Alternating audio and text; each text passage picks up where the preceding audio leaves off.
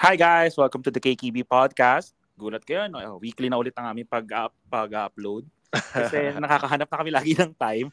No matter the situation, nahanapan namin ng oras. So, bago kami magkwento, let me welcome my two co-hosts. Hi KB! Hi Byron! Hello! Good morning, evening!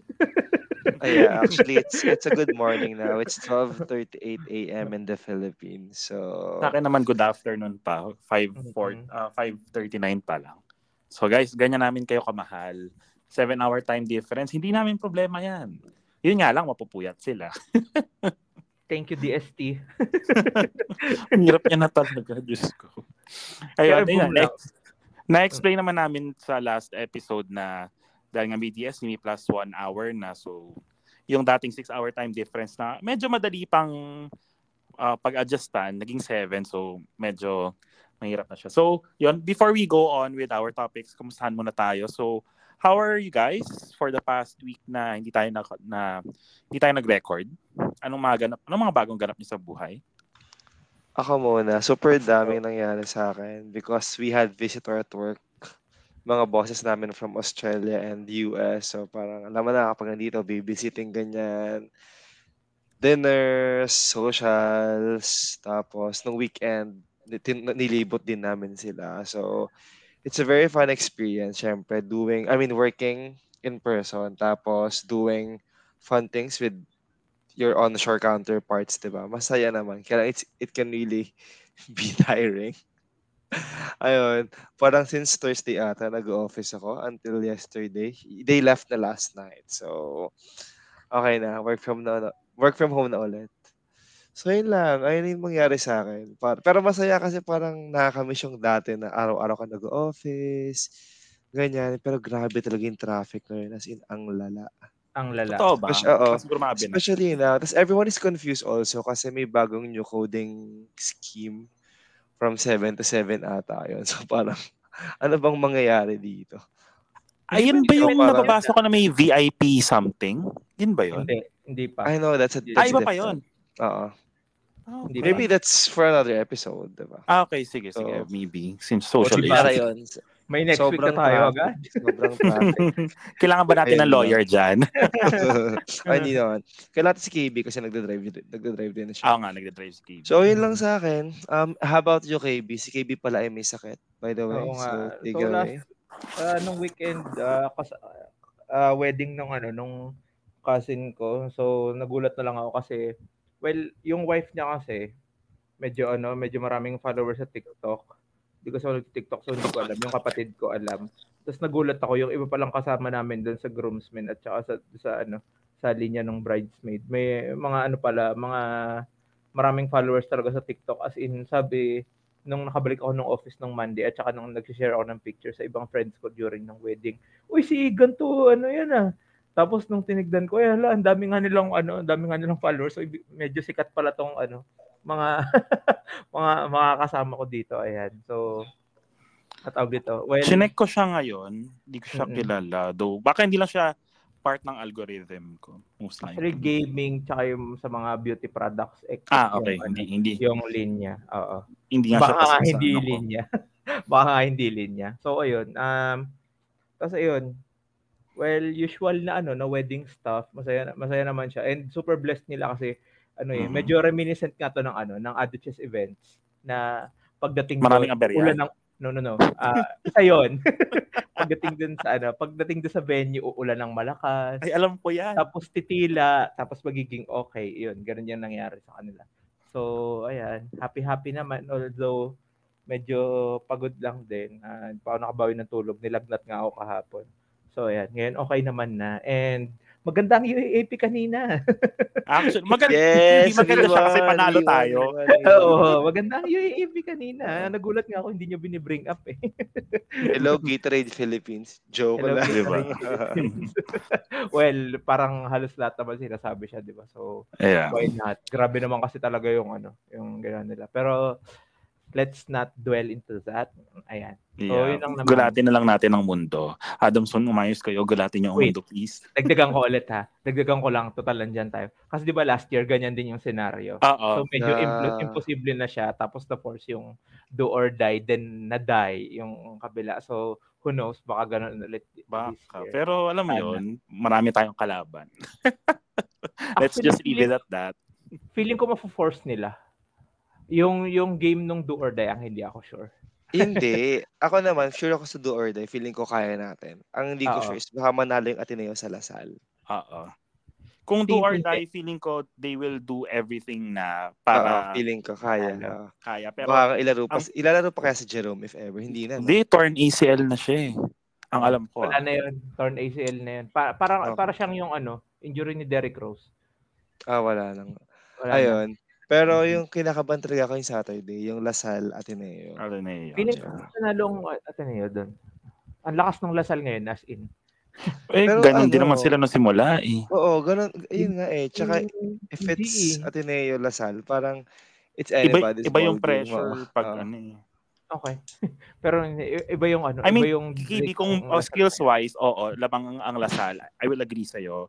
Pero Ateneo still has coach Tab and alam yun, it's hard to coach against a it's hard to coach talent against a system. Yun yung pansin ko kasi parang ever since di ba natalo ng Ateneo yung Ateneo ang UP eh stuck ang UP with talent, di ba? So parang talent sometimes talent trumps system.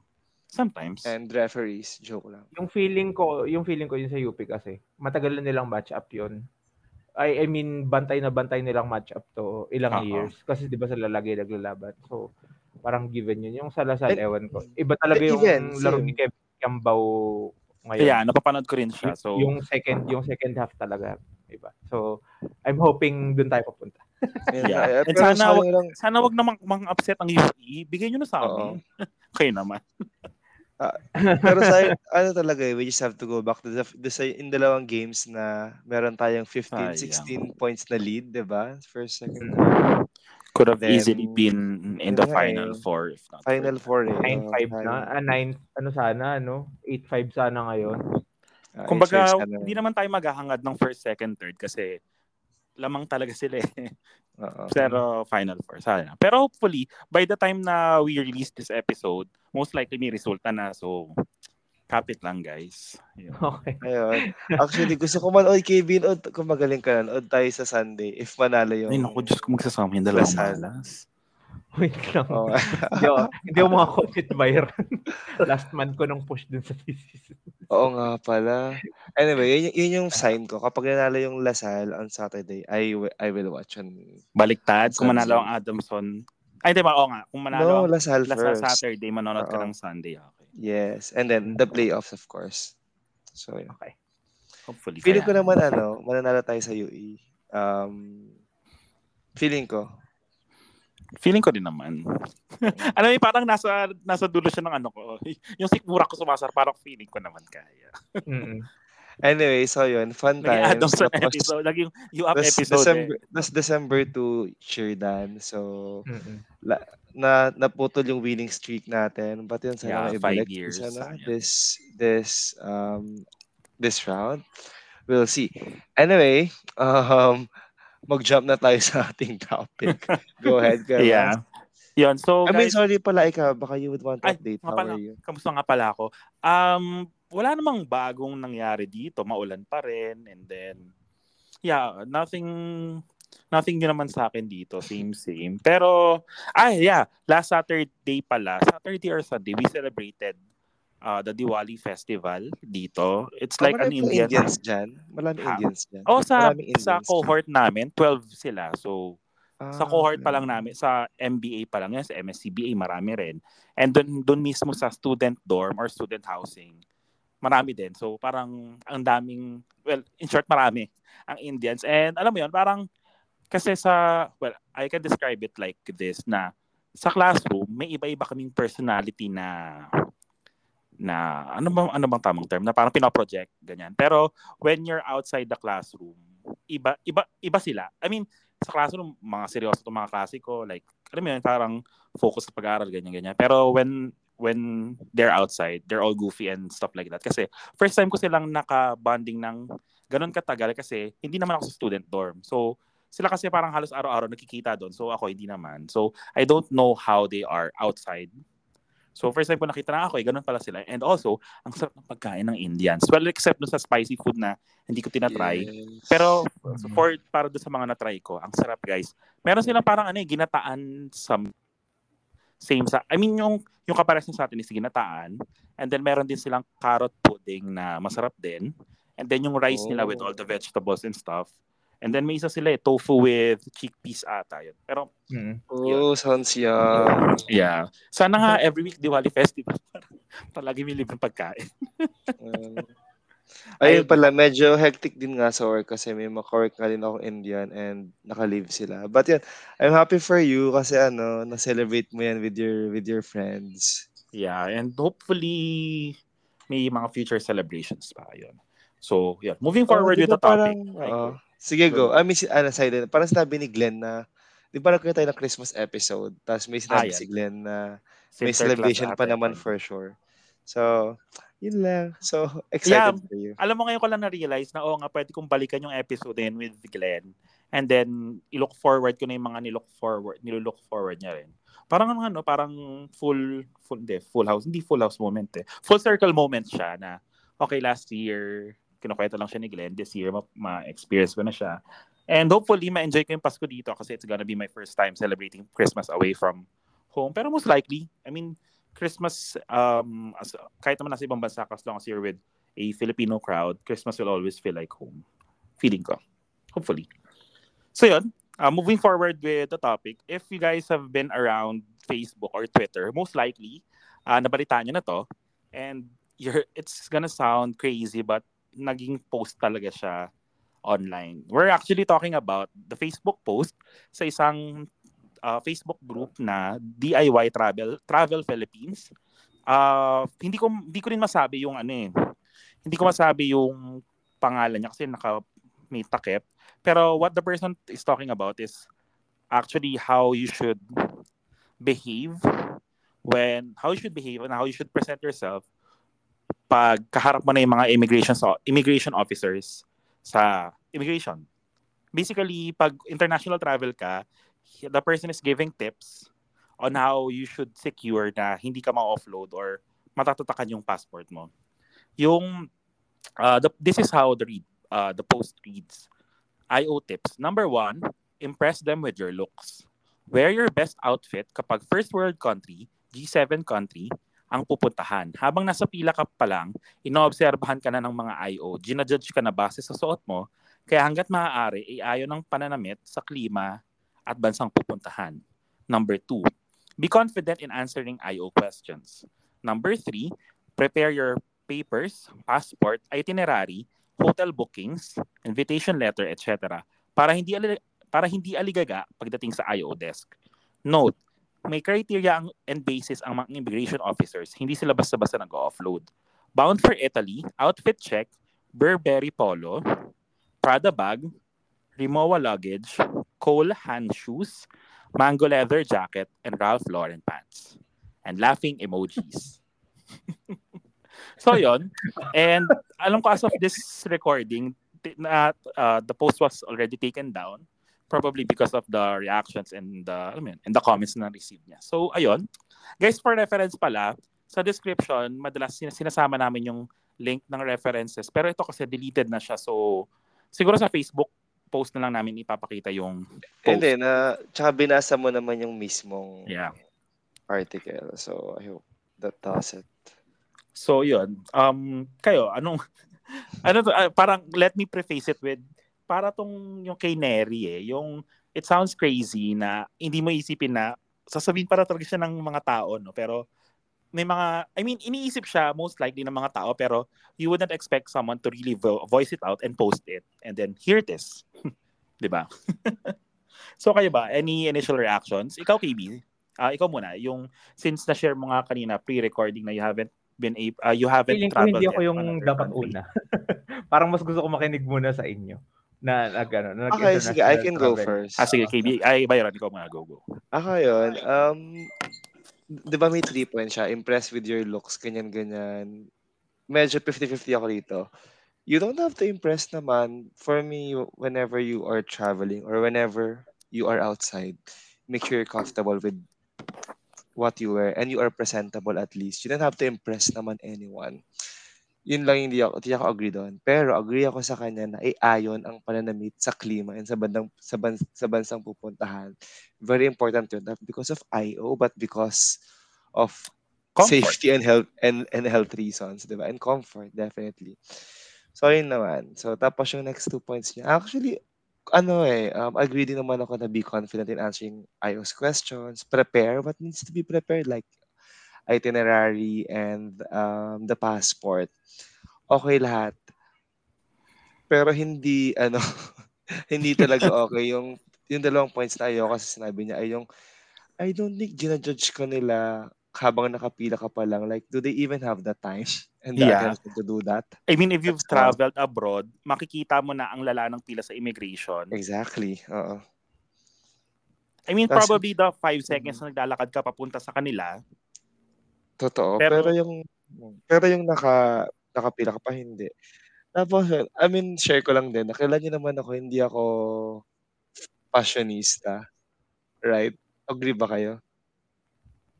Ay, iba kasi yung sense of fashion ko, so hindi ko masasabi kung fashionista ka or hindi. Natahimik kami, Byron. Hindi ko alam kung ano ang totoo. Hindi talaga. Kami pa ba ni Gabe ang tatanungin mo? Eh, pants lang, okay na kami. Sa bagay, oh. Pero hindi na ako fashionista, di ba? Like, nakita niyo naman sa pictures, pag travel ako, parang plain shirt, pants, rubber shoes. Ganun lang, tapos jacket. O, diba? O, see? Na-convince ko kayo. So, ganun lang ako lagi parang nagtatravel. So, parang nakatravel naman ako multiple times. So, parang hindi naman ako naharang with what I wear, with what I'm wearing. So, feeling ko hindi siya important, but at least look presentable. Na siguro yun nga, okay naman eh. Okay naman yung mga sinabi niya. Feeling ko ang naka-off lang sa mga tao is yung last part. Yung meron pa, nag-flex siya. You don't have to do that, diba? Mm-hmm. So, feeling ko, well-meaning naman yung first part ng post. Nag-flex lang talaga. And you know, people now, diba? We are, doon na tayo sa reality. Reality, ano bang tawag doon? Reality check?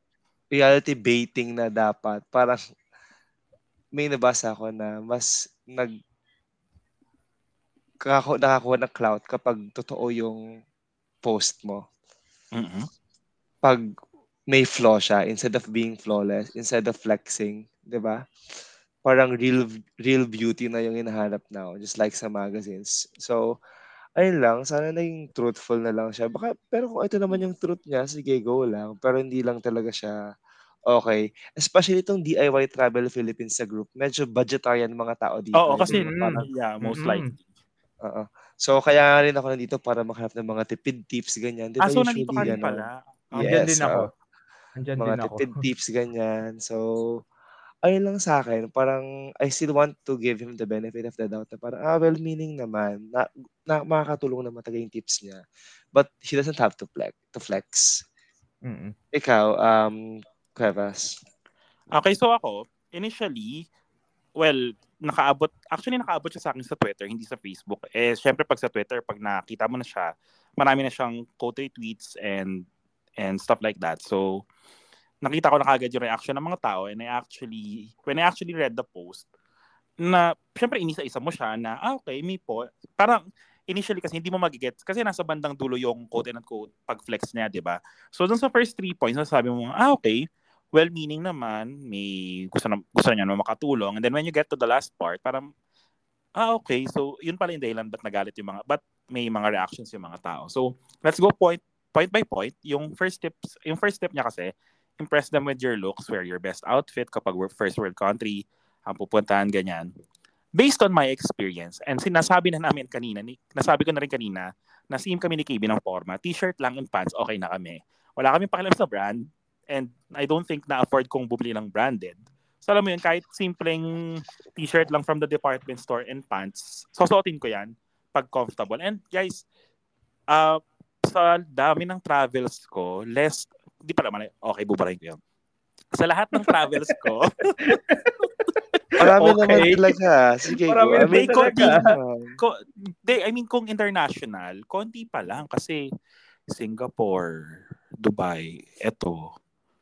6 pa lang ako umalis ng bansa. So technically, hindi pa siya ganun kadami. Pero dun sa 6 to 7 times na nag-travel ako, most of the time, guys, naka-shorts lang ako pag nasa airport ako. Kasi, number one... picture ko nga, Diba? Kasi number one, mas comfortable ako sa shorts kasi hindi naman ako sobrang tangkad pero mahaba yung lower extremities ko.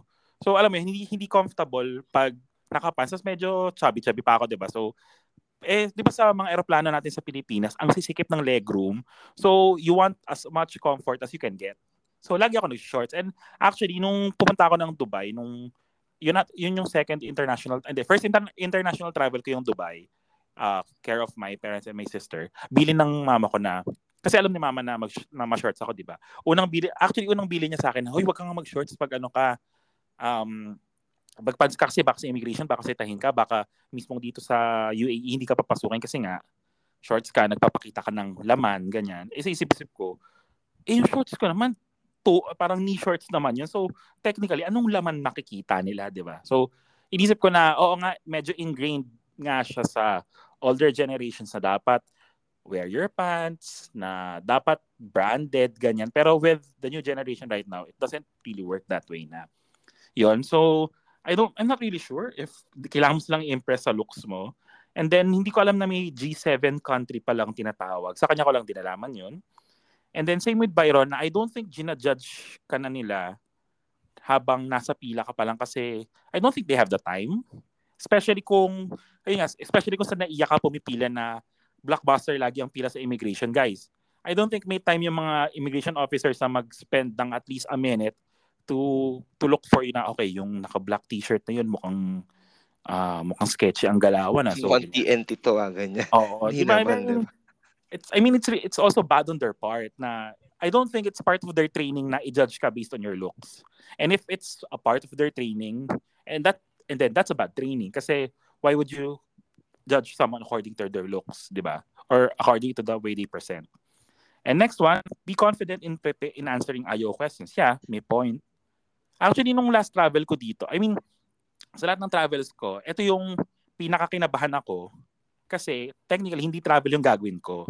I'm gonna study here. So, hindi ako nagtagal actually sa, guys, drinking game, kada magsasabi ako ng word actually, take a shot. Nung nasa immigration na ako, parang it was way worse in my head what actually happened. Kumbaga, tinanong lang, anong gagawin mo doon? So, I'm gonna study, ganyan. Parang patingin ng documents, ganyan. Eh, syempre ako, since nakapag-travel naman na before na sa mga countries na needed ng visa, prepared ako na, okay, ito yung kailangan ko, yung notice, yung acceptance letter, ganyan.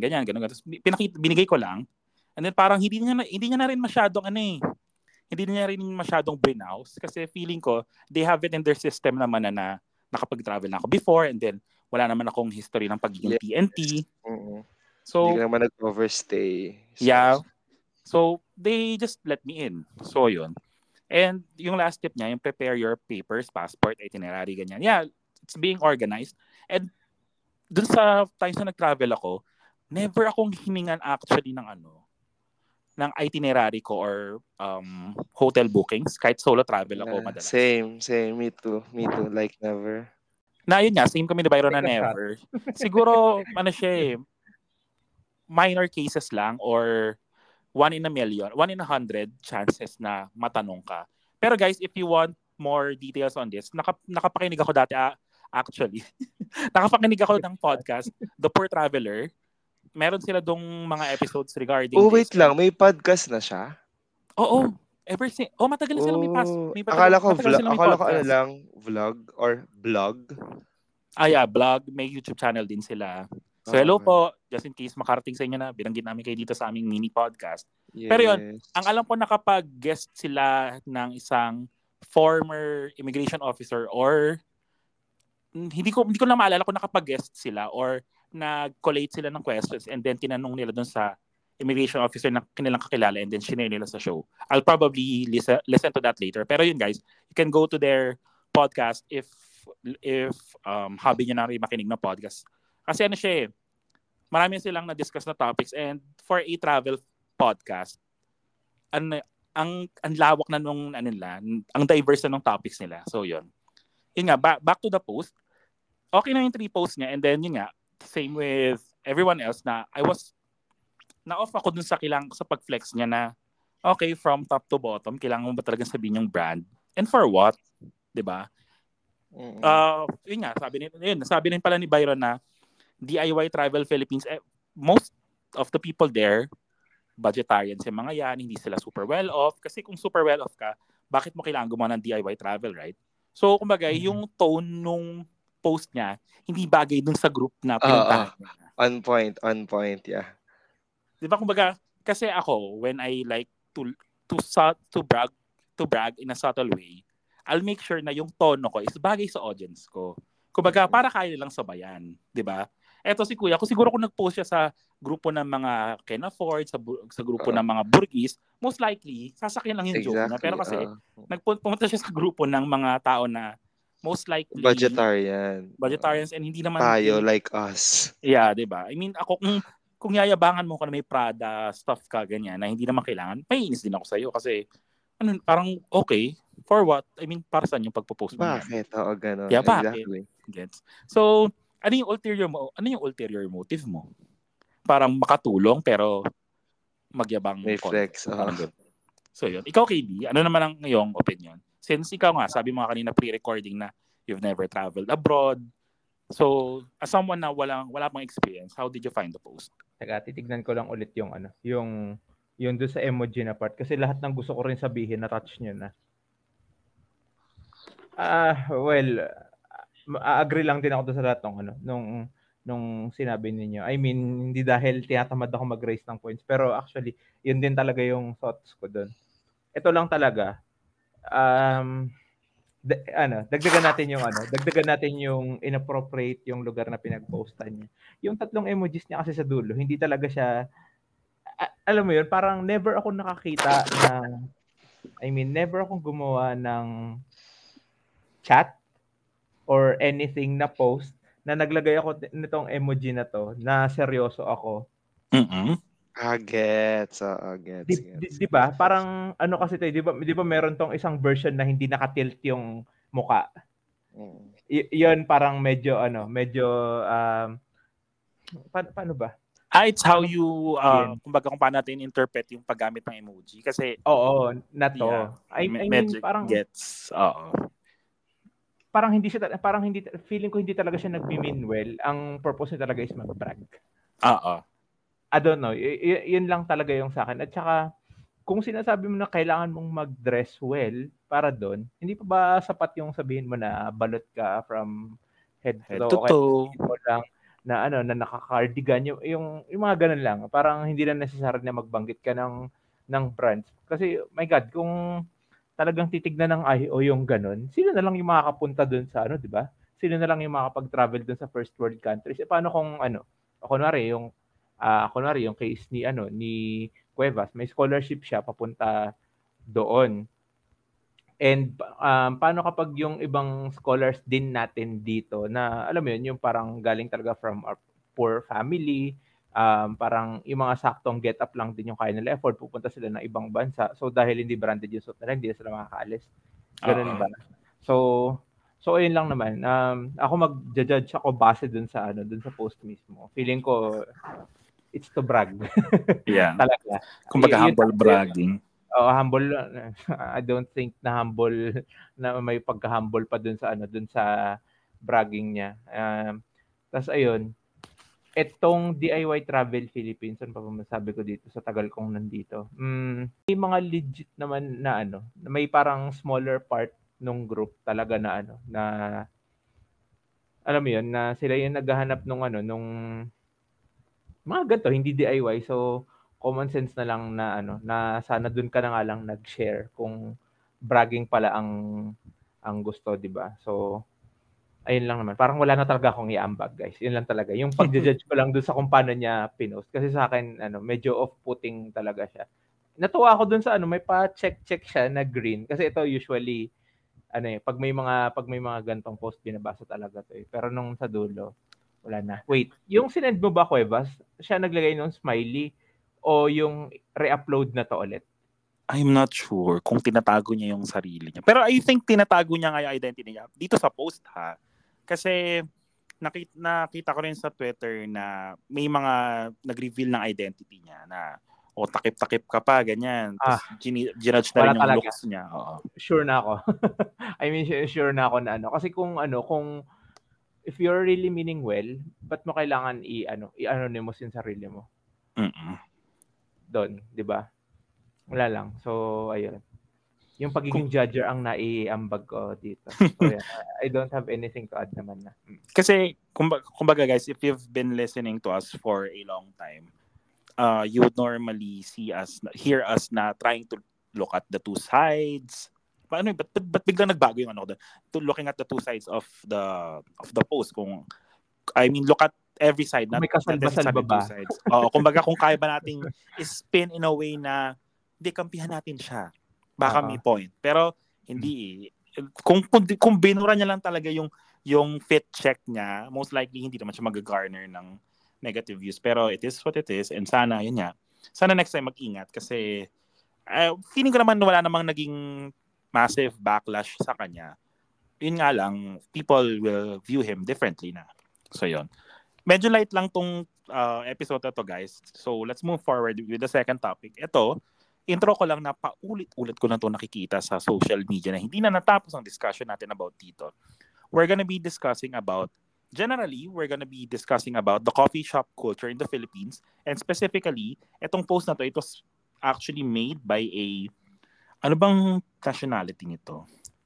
By a vlogger, I guess, wait.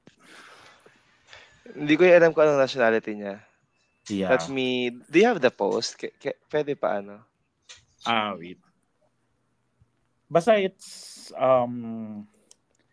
well, his name is Dale Philip, and his Twitter handle is Dale ROXXU. May YouTube channel siya, so yeah, yun. I guess you guys can check yung channel niya. Pero eto kasi it was shared sa Twitter by Lasing a it was shared by a Twitter user na hindi na lang siguro natin papangalanan. And overview lang ng video, it was a foreign guy na nagtitake ng video ng mga tao sa coffee shop and then kine-criticize niya yung mga tao sa loob. Sige, I'll try to play it here. Okay, wait lang. 1 minute siya guys, so ano na lang. Pakinggan nyo na lang. Pero we will still include the link naman dito eh. So, pero para lang marinig nyo. So, eto. And use it as your personal office. I would hate these guys with their laptops just sitting using it as their personal office. I would hate that. Hey, I would hate that. Somebody just doing their homework right there. Yeah, there's a big queue. I was thinking about getting a matcha frappuccino in there, but a big queue. Yeah, I would hate to have a business where just people come and just use it as their personal office, use your Wi-Fi, your electricity, buy like one coffee.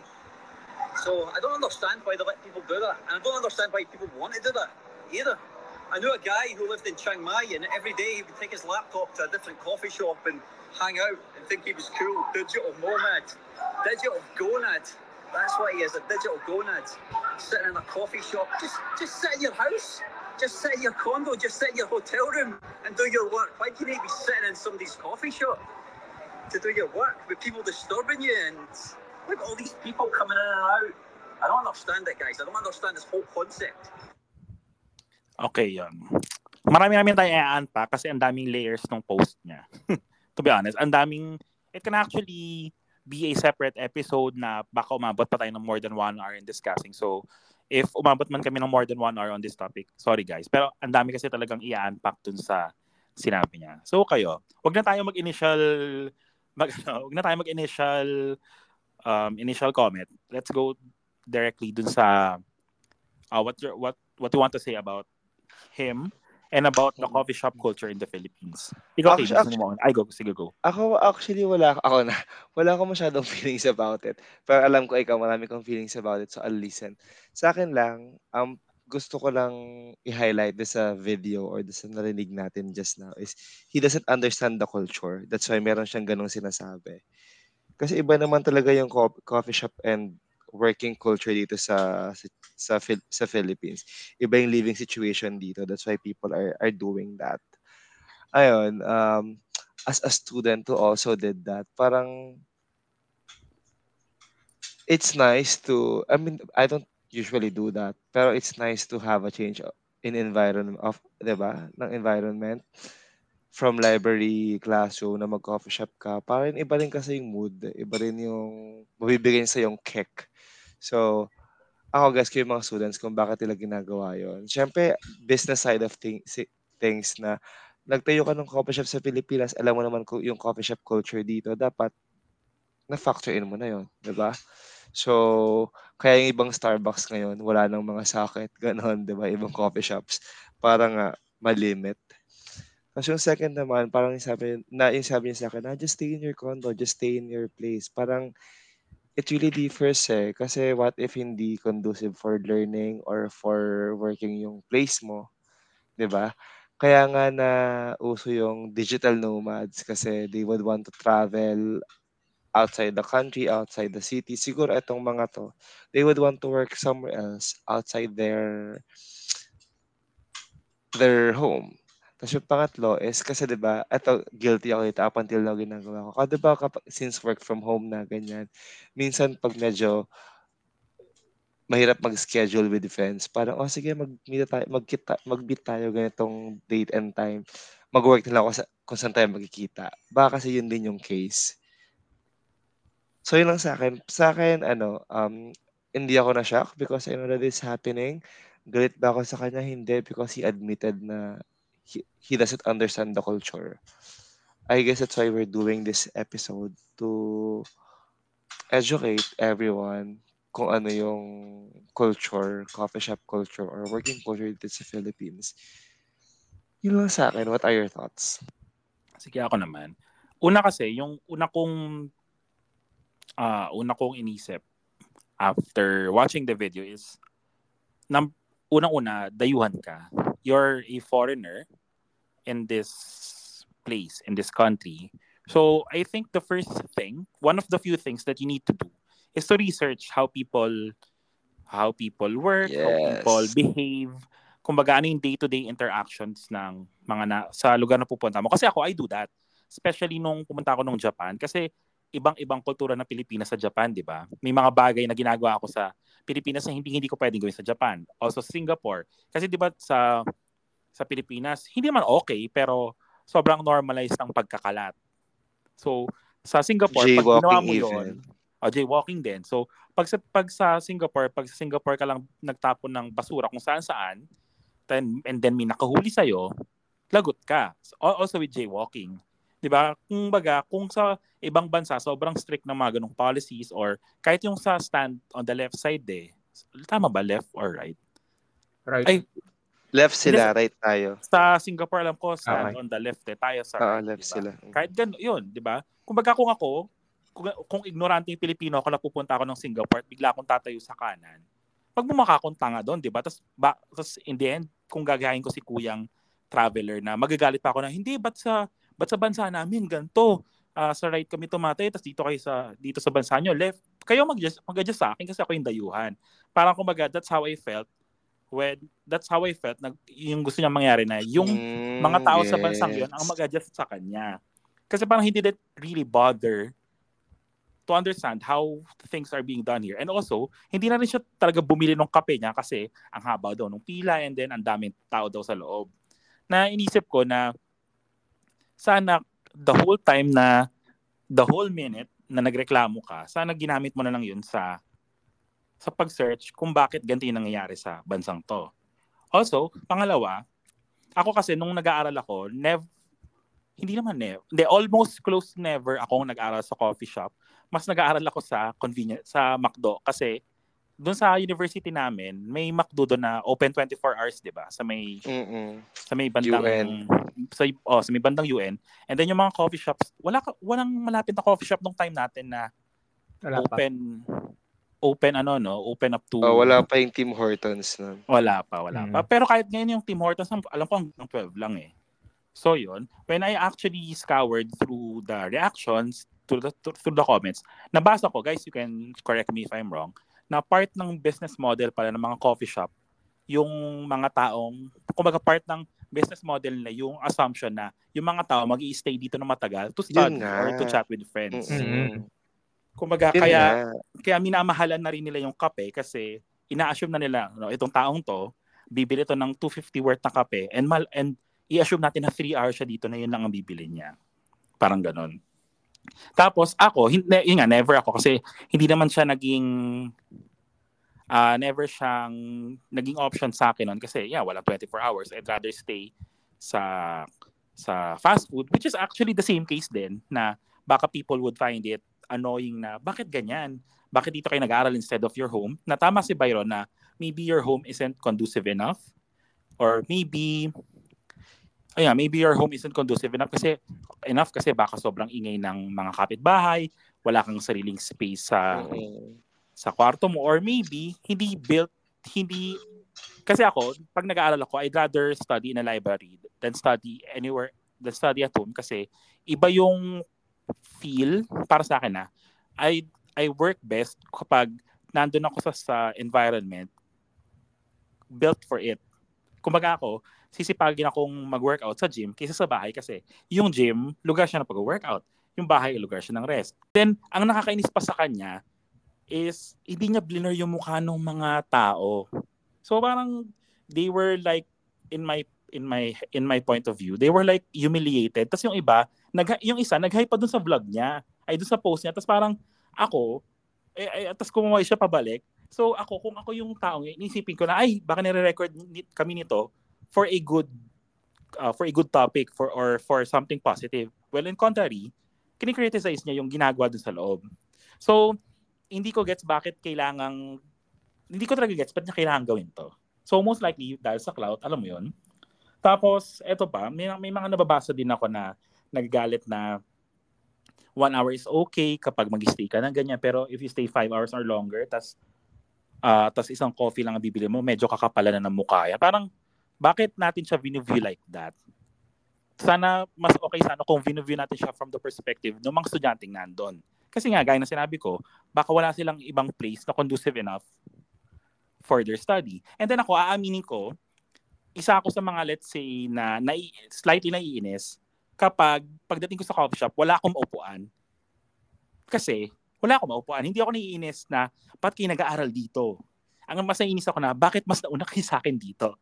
Gets? Na, sana kung mas nauna ako na 1 hour, sana kayo yung walang pwesto. And hindi ako. Kumbaga ako, mas naiinis ako kasi mas nauna kayong, mas una nyo nakuha yung convenience na gusto kong makuha sana. Yun yung point of view ko. Hindi ko iniisip na bakit dito kayo nag-aaral kasi I've been there. I know how it feels na to have no place conducive enough for your study. So, alam mo yun, minsan talaga, change of perspective lang talaga para lang magets mo kung bakit ginagawa ni ganyan yung ganyan or why people in a certain culture act this way. Especially sa case ko na nandito ako sa ibang bansa and I'm interacting with people from different cultures. So, alam mo yun talagang lalawak ang iyong pag-unawa. And then, sige, kampihan natin slightly si Kuya na back sa bansa niya, hindi yun yung culture. Dito, once pa lang ako nag-coffee shop dito and in most cases daw, ginagamit lang nila yung coffee shop dito, hindi not necessarily for tambay, pero for short business meetups lang. Kumbaga, you're gonna meet someone for a proposal or something. Let's meet at this coffee shop for like, let's say 30 minutes to 1 hour of chit chat, and then magpo-proceed na sila somewhere else to talk about other stuff. So kumbaga hindi talaga sila dito tumatambay sa mga coffee shop unlike sa Philippines. Pero kasi difference in culture. Kumbaga dito naman ito yung last point. Dito naman kasi may mga public libraries. Sa Pilipinas, wala. I mean, hindi naman wala, pero sobrang konti ng mga co-working spaces sa atin. Wala tayong public libraries na open 24 hours. Kasi kung may public libraries, guys, I'm sure hindi tatambay sa coffee shop yung mga yan kung may place built for them. Hindi ko sure kung bakit wala pang masyadong nakakaisip ng business ng pagtatayo ng public libraries or co-working spaces na cheap enough for students to afford. Yun nga, yung co-working spaces kasi, hindi pa siya sobrang sikat sa Pilipinas. Kung meron man, most likely, yung mga makaka-afford lang ng co-working spaces sa Pilipinas is yung mga companies din na walang sariling office of their own, or most likely yung mga taong work from home or yung mga freelancers na who earn 5 digits, almost close to 5 digits in a day. Wala pang co-working space na budget-friendly, cost-friendly para sa mga estudyante. Naalala ko dun sa may isa ako naging parang professional training. Dito kami sa isang co-working space, and then I heard na for the whole day they rented the place na I if I remember correctly, nasa 20 to 25,000. Pero as a student, you can also go there. And then yung rates nila were parang nasa 400 to 600 for 5 hours ata. Tas wala pang kasamang food yon. Kung i-compare mo yun, yung 400 to 600 na 5 hours ka sa isang co-working space na walang food, kung i-compare mo siya sa magagastos mo pag sa Starbucks ka or sa hello Starbucks, paki-sponsor po kami. Or sa ibang coffee shop, doon ka na sa coffee shop, 'di ba? Na may mabibili kang pagkain for less. Mm-hmm. Kumbaga, sana maging business idea siya sa Pilipinas to actually create co-working spaces for students na cheap, na affordable, kasi I assure you na if you make it affordable, if you make it cheap enough for students to afford it, dadagsain kayo. Hindi kayo mauubusan ng customers if you actually exert an effort to make everything affordable for students. Sorry, ang tagal kong may sinabi. Ikaw, KB, anong point mo? Malay mo, guys. Yun lang. Malay nyo, sa listeners namin, malay nyo pag yumaman kami, diba? Baka kami yung maging isa sa mga pioneers. Magputap ng mga ganyang co-working spaces na maging affordable for students. Lalo pag sa U-Belt area, ang daming universities dyan, ang daming estudyante, hindi ka mauubusan ng customers and clients. So yun. Ikaw, KB, any thoughts? Sige. Ang naalala ko kasi dito actually, medyo na-experience ko yung pag-aaral sa coffee shop actually nitong graduate school na. Nung bago kami mag-comprehensive exam ni Hans, actually sa coffee shop kami nag-aaral. Diyos ko guys, may dala pa akong whiteboard doon, as in, kasi may mga parte na nagko-compute kami, so alam mo yun, parang better yung presentation ng solution kung ganun. So anyhow, ayun nga, I agree doon sa feeling ko importanteng point yung sinabi ninyo kanina, yung about doon sa may mga tao kasi na hindi conducive sa bahay nila na mag-aral, kaya sila nagpupunta ng coffee shops. I mean, tignan mo na lang nung 'di ba, nung simula nung online learning. 'Di ba, may mga nagiging kwento na nag-online class yung bata, sa likod niya andun na yung kusina nila, yung nanay niya nagpe-prepare ng pagkain, o kaya may manok na tumitilaok, yung aso nila tahol lang tahol kasi sa ganun sila nakatira. I mean, ikaw ba, totohanan lang, well, may mga maririnig kang matatanda sabihin, ayan yung sitwasyon natin, parang mag-adjust ka kung paano yung pwede mong gawin. Hindi talaga, kahit paano mo siya isipin, hindi ka talaga makaka-focus dun sa ganong environment, di ba? Madalas, pag yung mga environment na dinedescribe natin, yung sa sounds pa lang yun, at saka yung dun sa itsura, di ba? Hindi mo pa nako-consider dun na mainit ba, matino ba yung flow ng hangin para maging comfortable yung temperature para sa iyo, 'di ba? Kasi aminin natin, mahirap mag-aral lang pinagpapawisan ka, tutuloy yung pawis mo. Paano kung pawisin ka kagaya namin ni Cuevas, tutuloy yung pawis mo dun sa binabasa mo, sa sinusulat mo, o di baka mamaya nasira pa yung gawa mo, 'di ba? So yung mga ganong scenario. At saka feeling ko din yung personal experience ko to, may parte na mas nakaka-motivate mag-coffee shop kasi para din siyang yung sa konsepto ng pag-avail ng membership sa gym.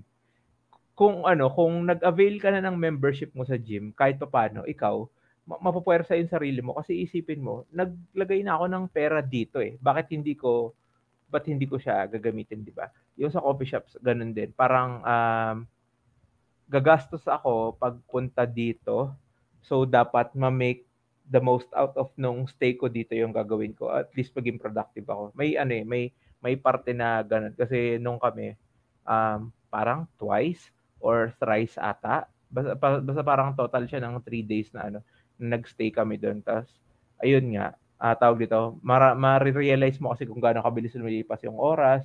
Tapos minsan marirealize mo, ay, ano ba tong wala pa ako natututunan. So, kailangan mo nang tumutok and gawin siya ulit. So, ayun din, yung doon sa parte kanina nung sinabi ninyo na na mag-research bago ka pumunta doon sa doon sa isang lugar. Yung vlogger na to kasi, hindi ko matandaan kung bakit ko siya nakita eh. Pero ang nare-recall ko kasi nitong mga past months, ang isang international vlogger na na pinapanood ko. Mahilig kasi ako manood ng vlog ng mga vlog ng pagkain. Si Best Food Review Show, si Sunny, yung may pulang bandana sa sa ulo. So, hindi lang si Sunny, yung iba ko rin napapanood. Madalas, kapag meron silang nakikita na something new, usually about culture or practices, way of life, etc. ng mga tao dun sa lugar na yan, sinasabi nila, ito yung sinasabi dun sa nabasa ko, ito yung narinig ko galing sa salaysay ni ganito, na sa ganitong place ginagawa nila to kasi ganyan. Ganon yung ganon yung approach niya na parang ito kasi ewan ko, kayo ba? Anong na-feel niyo? Ako kasi, hindi maganda yung pakiramdam ko dun sa pagkaka-express niya dun sa ano ba tong ginagawa nila dito? Bakit sila ganyan? Hindi ko sila naiintindihan. I don't know. Kung siya, parang litong-lito siya na, or parang tangang-tanga siya sa idea na bakit ginagawa diyan? Parang sobrang it's definitely new to him. It's di ba? Ako naman, hindi ko nakuha na condescending yung tono kasi diba, parang isa sa mga point out ko na kaya hindi ako masyadong harsh sa kanya, I guess, is because sabi niya, he doesn't understand. Sinabi niya naman yun. Sa kanya naman ang galing. So, ignorante siya kasi hindi niya kasi alam yung kultura. So, yun lang sa akin. Kaya baka nasabi niya yun kasi frustrated siya kasi hindi ganun sa kanila. Pero again, inadmit niya naman, hindi ko kasi alam yung culture dito. I don't understand it. Pero kasi, ako, yung point ko, kaya ako nainis na kanya.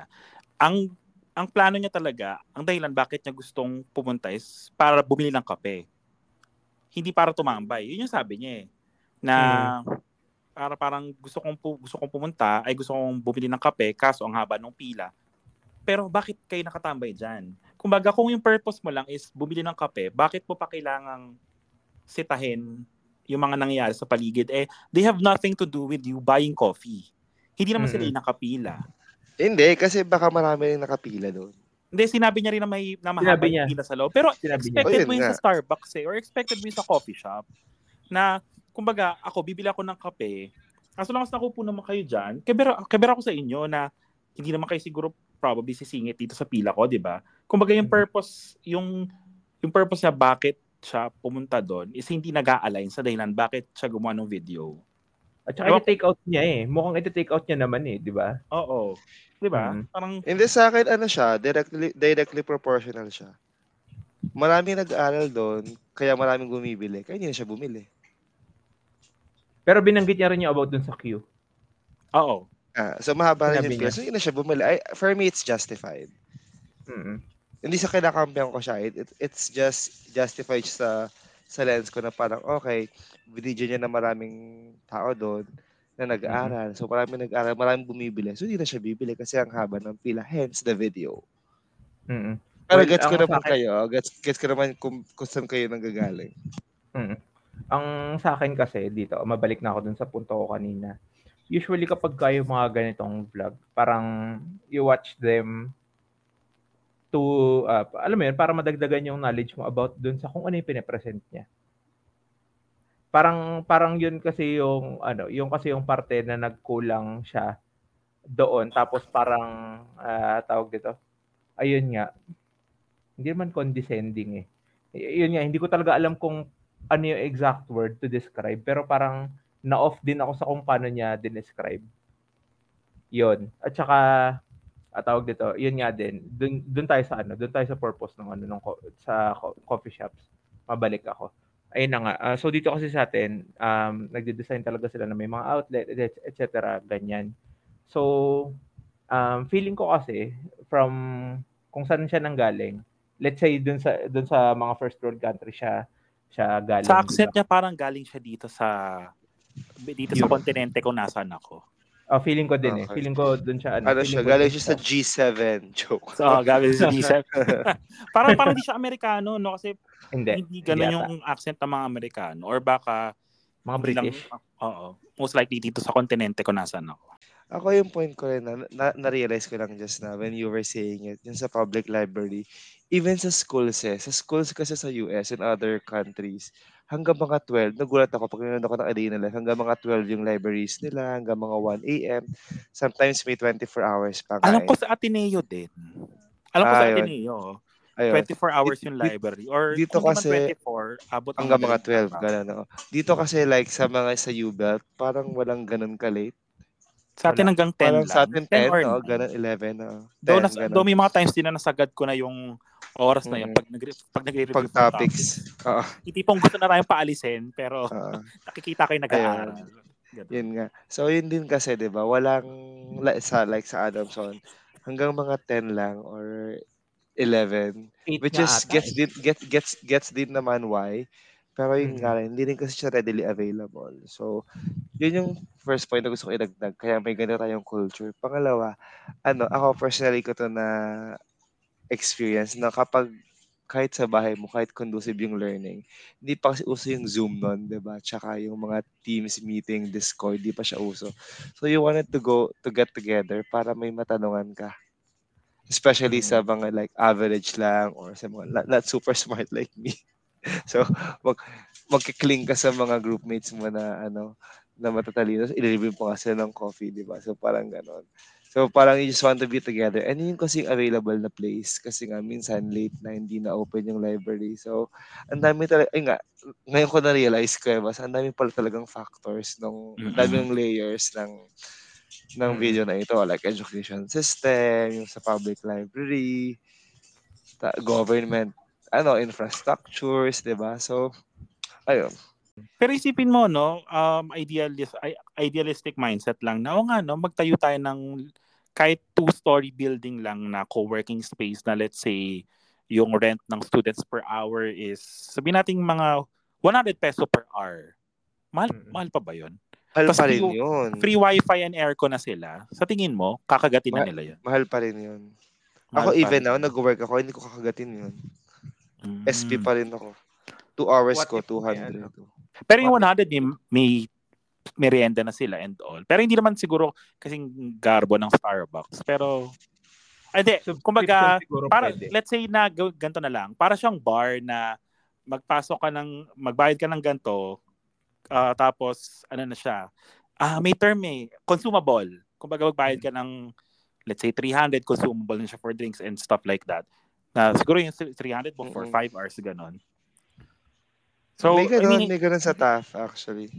Hindi natin alam kasi hindi na tayo part ng student body or student generation. Hindi na nga natin alam magkano baon nila eh. So, so yun. Inisip ko lang. Sana maging mayaman tayo para may option tayong tumulong. Alam mo yun. So, ikaw, Kevin, yung point na sinasabi mo kanina, sorry. Hindi ko na siya maalala. As in totally nawala siya sa isip ko. I think kailangan mo na magpahinga dahil mag 1 a.m. na dyan sa inyo. Ay, hindi, mag-2 a.m. na. Yeah, okay. 1:40 na. Anyway, yun lang. Sa akin, any last words mo na? Kasi nga, isa ata sa mga episodes na or topics na medyo hindi tayo, usually nag-agi naman tayo, pero ako para sa akin, okay naman, he doesn't understand it. That's why we have to educate him. And yung coffee shop culture firm, hindi naman siya dapat palitan kasi business, hindi naman nalugi ang Starbucks, ang coffee bean, hindi naman sila nalulugi. Totoo. Even the smaller coffee shops, di naman sila nalulugi. So parang, I think the coffee shop culture is there, will stay. For me, wala naman dapat baguhin. Basta umorder ka. Or kahit nga hindi. Wag naman laging, wag ganun. So, okay, magsumama ka sa mga o-order. Oo, yun nga. At least, diba, merong order sa group na. I mean, that's the culture and I'm all for it. Especially, hindi naman maganda lahat ng bahay ng mga Pilipino, diba? Kung saan ka comfortable mag-work, kung saan ka comfortable mag-aral, if that will help your situation, go for it. And sa mga customers, we just have to be sensitive, diba? Sa mga ibang customers ko, nag-aaral sila, parang okay, let them, don't judge, ganyan. Tapos, yun nga, siguro ano rin, vlogging culture, medyo hindi natin siya na-touch, pero kailan ba dapat i-vlog, i-blur yung faces, ganon, diba? Kailan kailangan manghingi ng consent, ganyan, kasi hindi mo siya totally na gray area pa kasi lahat ng everything online eh, di ba? Even the sobrang taxes, sobrang dami ng gray area. So yun lang sa akin, a lot of things. Ako naman, final thoughts ko na kay Kuya, I don't think the coffee shop culture here in the Philippines, will change. So sana next time na pumunta ka sa coffee shop and you will see students studying there or chit-chatting, let them be. Huwag ka na masyadong maapektuhan. Pumila ka na lang and then bumili ka ng kape. And sunod sa public officials and or sa mga government officials or those who can help, make public libraries accessible and make them accessible during the wee hours of the night kung kailan talaga nag-aaral yung mga estudyante. Kasi may mga public libraries naman sa sa Manila. Di ba may malapit sa atin? Yung National Library. Ayun. Kaso kasi, ano lang siya, most likely, office hours lang din siya na 8 to 5. 8 to 5 lang siya.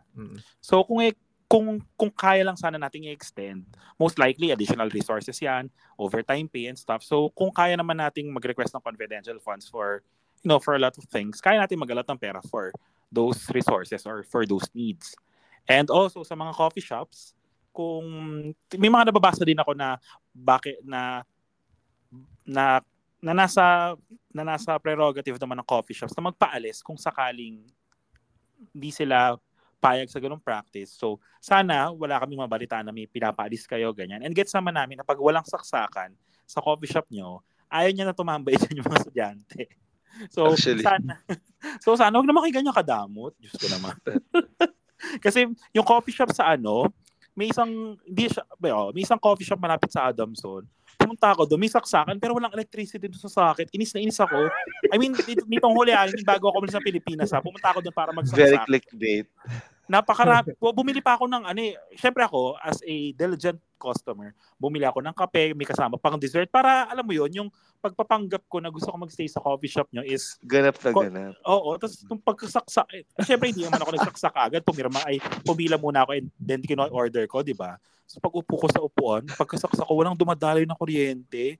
Kasi, ay na, nabodol ako nito ah. Syempre hindi naman ako pwede magreklamo na, pwede po mapabuksan yung flow ng electricity. So yun, sana wag naman kayo madamot next time. I mean, kung walang saksakan, okay lang. Hindi ko kayo pipilitin na maglagay ng saksakan yan. Pero kung may saksakan na, buksan nyo naman yung flow ng kuryente, di ba? Kaya madamot, bibili naman eh. So yun, ikaw KB, any last words? Wala naman. Tawag dito, ayun nga, sana dun sa mga nag-vlog usually, pagka ganyan, alam nyo yun, parang na-put into bad light kasi yung fini-feature niya, imbis na natuturuan niya yung viewers niya ng something new about dun sa lugar na pinupuntahan niya. So, ayun, parang sana maging, sana as content creators, ayan, kagaya namin, ayan, let's be mindful doon sa kung paano natin pinapresent yung yung mga dinidiscuss natin. Tapos ayun nga, I agree na yung coffee culture is here to stay. 'Di ba? Aside sa tubig, yung coffee yung pinaka binibiling beverage sa buong mundo, 'di ba? So, magi-stay talaga 'yan kasi kaya kailangan talaga siya ng mga tao every day. Ayun, parang hindi lang doon sa purpose nung magising, for work, bonding, etc. So, ayun. And yun din, kung may mga nasa public office o kaya kung may mga mayayaman tayong friends or listeners na willing mag-put up nung sinasabi, ano ulit yun? Co-working space or something. Ayun, yung kagaya ng mga co-working space for students, sana may magkaroon ng idea para makapag-put up ng ganyan. Ayun, yun lang naman sa akin. Kumbaga, we're putting it out there na minamanifest namin siya for the future students na sana pagkain na yung nangangailangan ng co-working space or public library, sana maging available na siya for you. Ayun, if you actually reached the point of this episode, salamat kasi pinakinggan nyo kami. And if you guys have any questions, suggestions, kasi guys, wala pa kami naisip na na Christmas theme topics. So if meron kayo na hindi pa namin na-discuss before, you can reach us through our social media account. It's the KKB Podcast sa Facebook, and then you can also follow us on Spotify, so you will be notified whenever we release a new episode. So yun, kagaya ng mga usual naming outros.